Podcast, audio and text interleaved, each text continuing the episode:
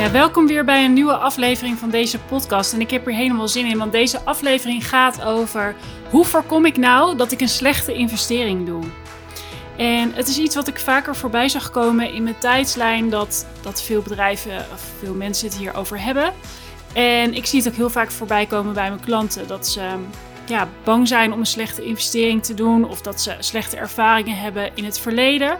Dus het kan heel goed zijn dat jij dit ook hebt. En ik wil ja, met jou eigenlijk of tegen jou een aantal dingen aanhouden. Hoe je nou een foute investering voorkomt. En ik moet wel zeggen, het is natuurlijk ook per situatie afhankelijk. Hè? Ga je investeren in een nieuwe medewerker of ga je investeren in een samenwerking met een externe partij? Maar er zijn natuurlijk een aantal dingen die je kan doen om een foute investering te voorkomen. Maar ik wil eigenlijk even aftrappen met de volgende gedachte. Een foute investering. Ik geloof erin als jij een hele goede ondernemer bent of een hele goede manager, dan ga je een keer in je leven een foute investering doen.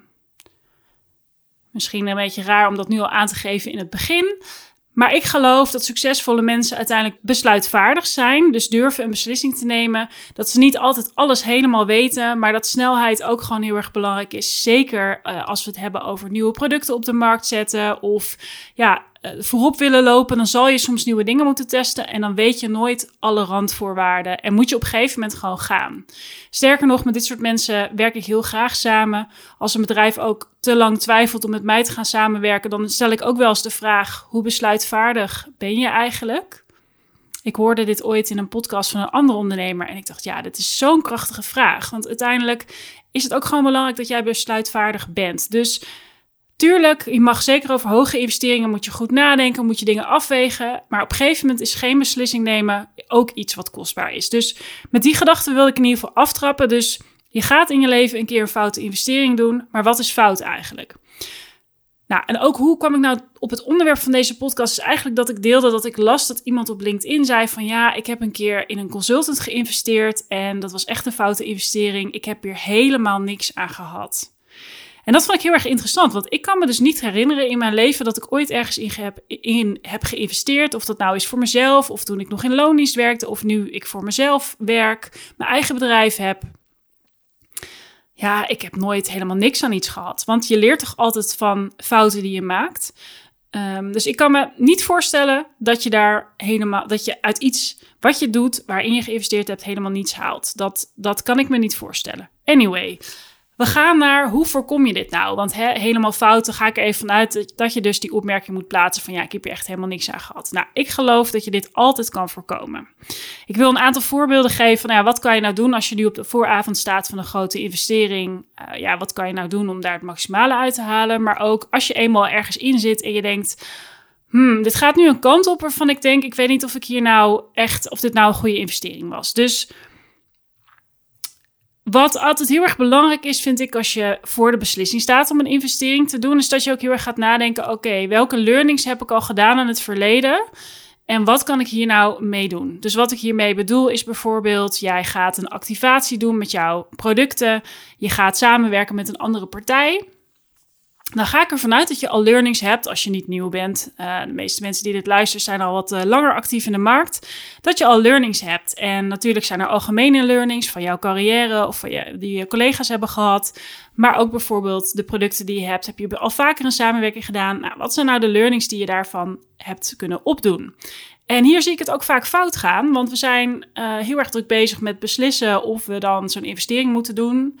Maar ik geloof ook heel erg dat je veel meer uit je investeringen haalt. Als je er goed over nadenkt wanneer je iets doet, op welke manier, of het past in je hele kalender. En daar kom ik zo ook op. Dus ja, wat, wat, wat voor learnings neem je mee? En laat ik hem even persoonlijk betrekken nu voor mij. Uh, ik ben iemand die graag ook in zelfontwikkeling investeert, omdat ik gewoon geloof, als ik zelf continu ja, op het beste van mijn kunnen uh, bezig ben. En natuurlijk ook ik maak fouten en ik maak ook wel eens investeringen dat ik denk, hmm, achteraf weet ik niet of ik dat nog een keer zo had gedaan.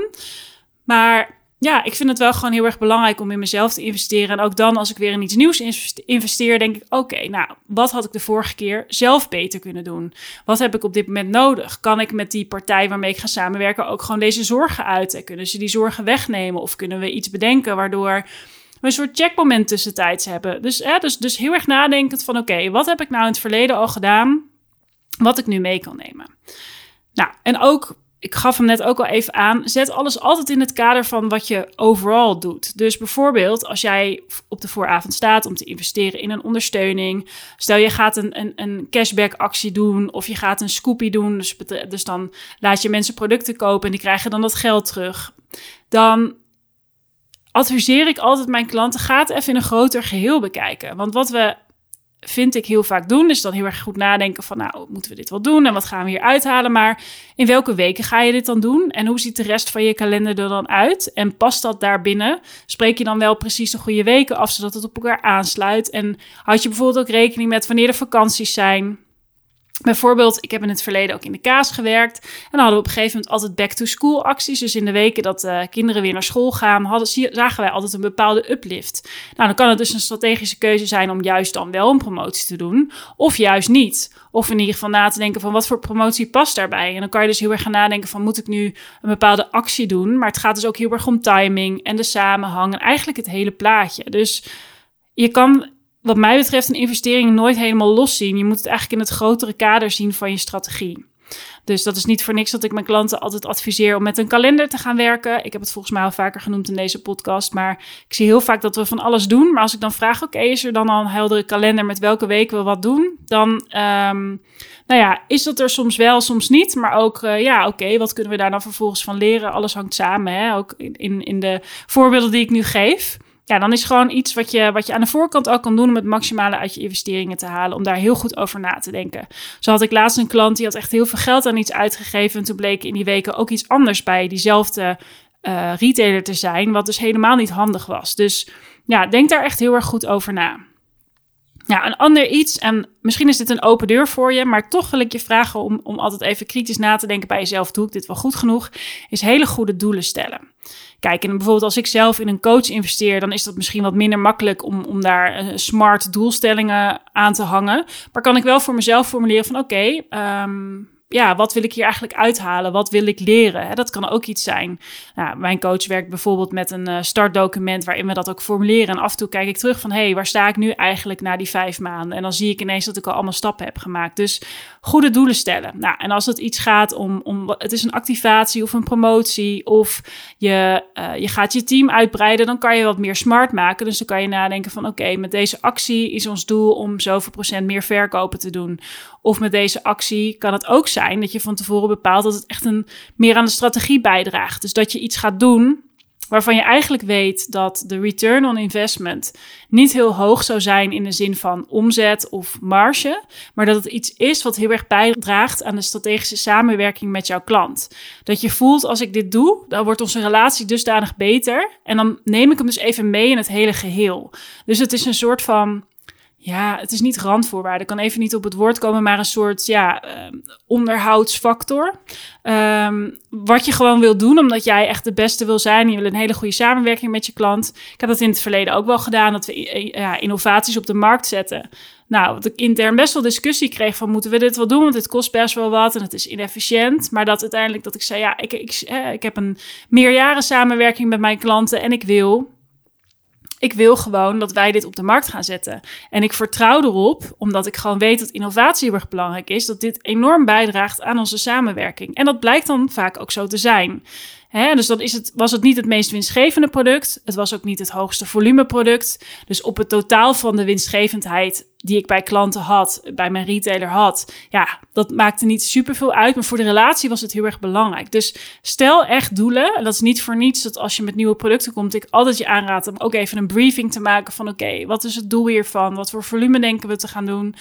Maar dat kan dus ook zo zijn als het nou ja, met, een, met een nieuwe werknemer is. Of als het um, uh, misschien wil je naar een nieuwe producent toe. Het kan echt van alles zijn. Het kan een nieuwe lijn zijn. Maar echt goed nadenken welke doelen heb ik nou. Want wat ik ook vaak zie gebeuren is dat binnen een team niet iedereen op de hoogte is van wat het nou het doel van iets is. Of dat bijvoorbeeld commercie wel heel erg in hun hoofd heeft van ja, maar dit, dit, dit dient dit doel.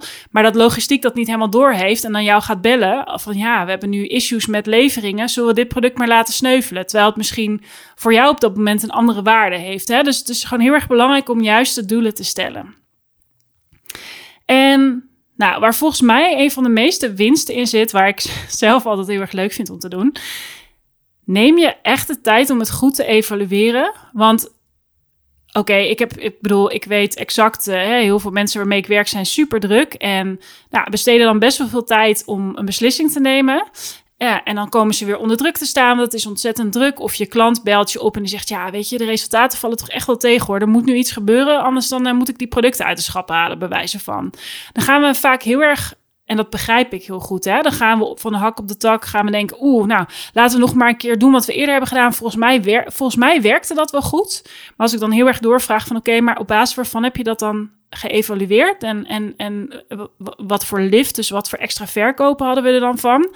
Dan is dat niet altijd duidelijk. Dus ja, ik zeg ook altijd, evalueren is echt een van de grootste investeringen die je kan doen. Het is een investering in tijd. Maar als je uiteindelijk precies weet of grotendeels weet wat het effect is geweest van de dingen die je hebt gedaan, dan kan je gewoon veel beter ook kijken, was deze investering goed of niet. Dus een combinatie van doelen stellen en evalueren is echt super belangrijk.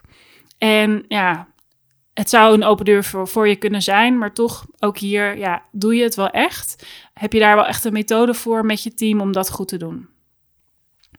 Nou, een ander ding wat in ieder geval mij heel erg heeft geholpen, wat niet altijd makkelijk is om te doen, tenminste dat vind ik zelf in ieder geval ook, is feedback geven. Dus als ik in een samenwerking het idee heb dat het gewoon niet stroomt, of dat ik het idee heb, nou, volgens mij zit ik hier niet het maximale uit te halen, dan maak ik dat bespreekbaar. Want ik weet ook heel vaak dat dat niet per se bij die ander ligt, maar dat het bij mezelf ligt. Maar dat de vorm of de. Nou, dat ik ergens tegenaan loop en denk: ja, het stroomt niet. Ik weet gewoon even niet welke vraag ik moet stellen. Of ik weet even niet hoe ik dit moet interpreteren. Kaart het aan. Dit is echt heel erg belangrijk. Ik zie ook regelmatig mensen omheen die zeggen: Nou ja, ik heb daarin geïnvesteerd, maar ja, het werkt eigenlijk niet zo goed. Oké, maar ga dan in gesprek. Ga dan met, die, met diegene met wie je werkt, of met het bedrijf waarmee je werkt, of wat je hebt afgenomen. Ga met die mensen in gesprek en ga daar ook wel met een spiegel naar jezelf. Leg het niet te veel bij de ander neer, want dat, daar zijn we.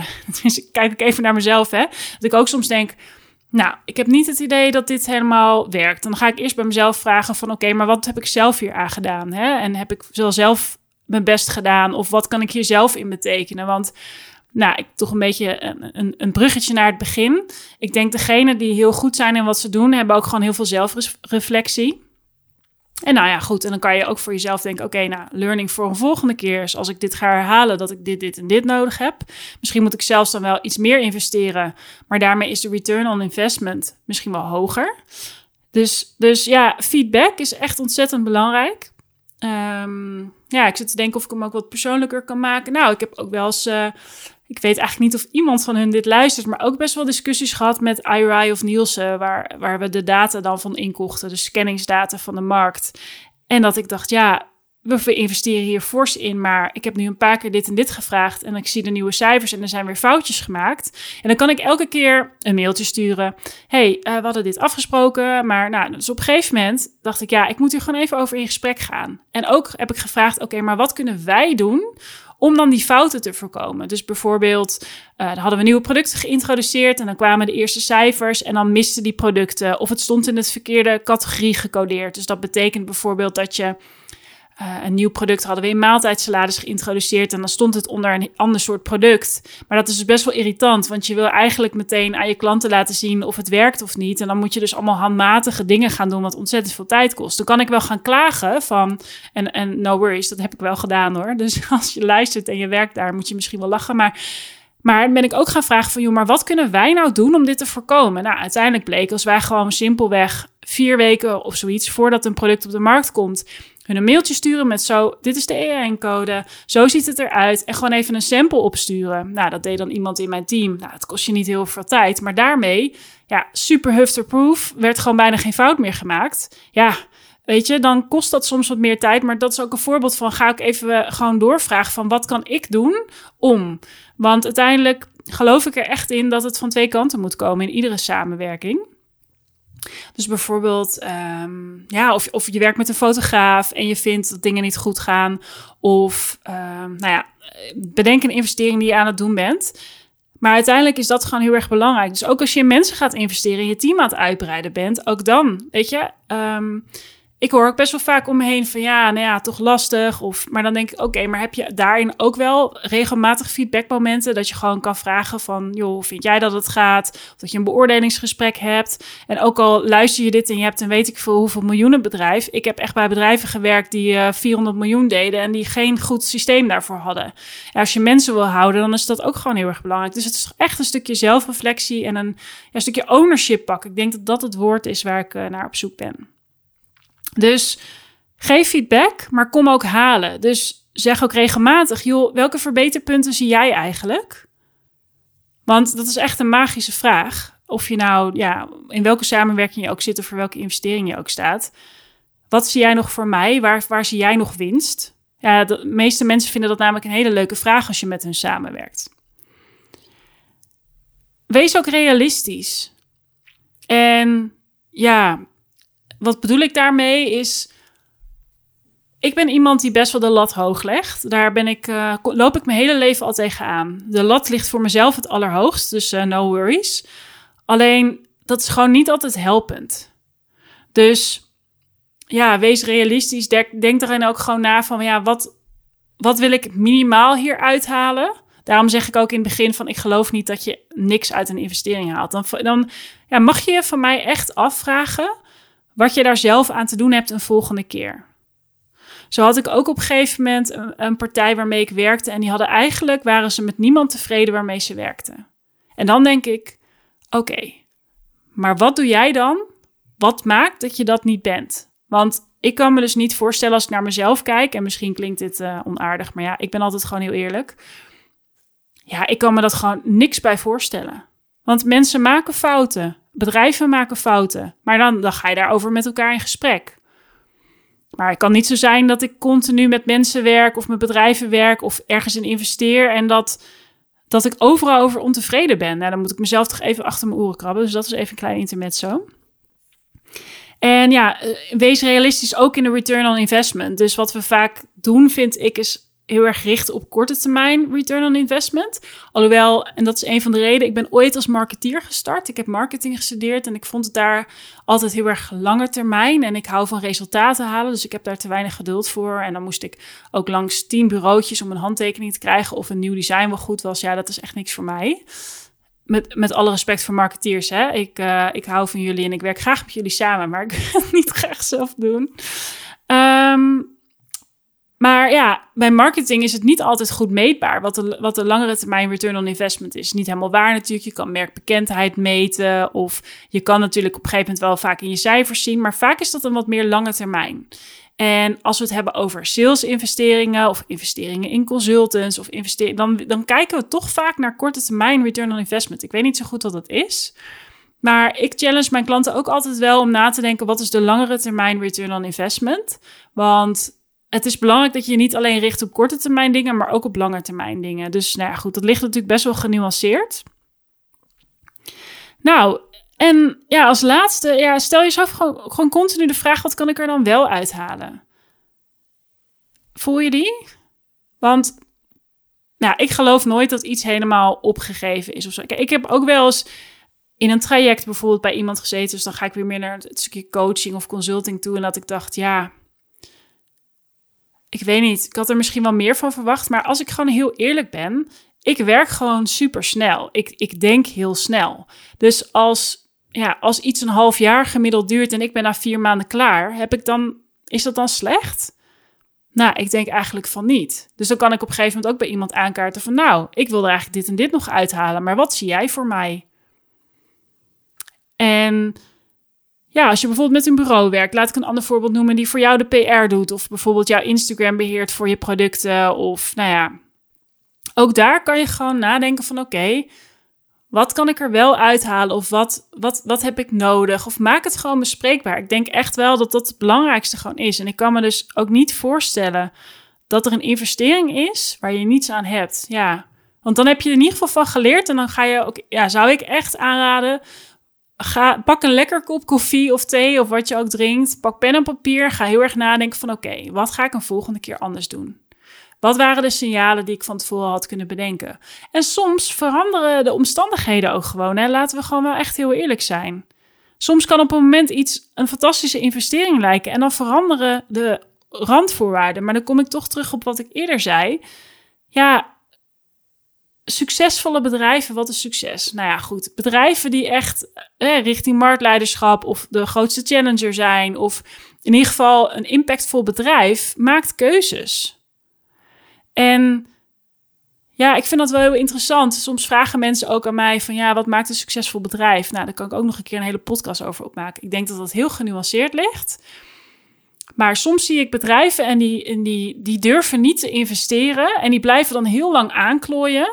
En dan denk ik, ja, maar in al die maanden had je ook heel veel omzet kunnen doen. Dus tuurlijk, in het begin moet je wat meer investeren. En dat, is dan, dat klinkt dan niet zo winstgevend. Maar daarmee koop je tijd, daarmee koop je kennis en koop je snelheid. Ja, en we werken niet voor niks in de fast-moving consumer goods. Dus de, de, de producten die ook uh, continu gekocht worden. Ja, daar moet je toch een beetje in meegaan. Dus ja, ik ben daar ook wel scherper op als bedrijven bij mij komen. Van oké, zijn ze willing to invest? Hebben ze. En, en, en aan de andere kant heb ik ook klanten die, wat mij betreft, echt wel wat minder mogen investeren. Dus in de zin of kritischer mogen nadenken. Ik denk dat dat voornamelijk is. Ik zie soms echt bedrijven en ik denk, wow, weer 20k daar, 40 keer daar. En dan vraag ik, oh, hebben we dit al geëvalueerd? Ja, het liep wel. En dan denk ik, nou, um, laten we dat even iets harder maken met cijfers. Want um, ik zie het niet, niet zozeer in de cijfers terug volgens mij, maar laten we daar even induiken. Hè? Dus het ligt altijd genuanceerd. Ja, dus ik denk dat dit ermee voor. Ik, ik kan hier echt nog heel lang over praten. Ik denk dat het ook heel erg genuanceerd ligt per voorbeeld. Hè? Dus, en ook hoe jij, in welke fase je in je bedrijf zit. Maar ja, het is ook wel gewoon, ja, welke fase je zit inderdaad. Hè? Dus als jij startend bent, dan ja, moet je dan voor weet ik hoeveel k een heel design traject doen. Als je eigenlijk nog je hele idee niet goed hebt uitgedacht, dat zie ik ook best wel vaak gebeuren, kan genuanceerd liggen. Maar ook als jij als bedrijf al op de 30 miljoen zit en zegt, ja, we willen naar de 50 miljoen toe. dan is ook heel erg de vraag, wat is daarvoor nodig? Net zoals dat je op een gegeven moment, als je bij een bedrijf een, een, je eigen productie in handen wil nemen, ja, dan moet je natuurlijk een meerjarenplan maken. En ook gaan nadenken, ja, maar wat als ik het niet doe? Wat kost het als ik het niet doe? En daar met die vraag wil ik eigenlijk afsluiten. En als je denkt, ja Danielle, ik sta voor allerlei keuzes qua, investeringen en ik wil eigenlijk wel eens van jou weten wat jij denkt dat we moeten doen. Stuur me gewoon even een bericht. Dat kan via LinkedIn of uh, via de contactgegevens die in de show notes staan. Dus als je in de omschrijving van deze podcastaflevering luistert. Dan kan ik met je meekijken. Dan kan ik kijken welk perspectief ik voor je zie. En of ik een potentiële samenwerking voor me zie. En ook jij natuurlijk. Um, een gesprek is altijd even vrijblijvend. Ik vind het heel belangrijk dat we echt een, uh, een klik hebben. En dat ik perspectief voor je zie. Ik ben altijd uh, heel eerlijk. Daar, uh, nou ja, mijn klanten zullen dat denk ik wel beamen. Dus ja, stuur een bericht. En anders een hele fijne dag.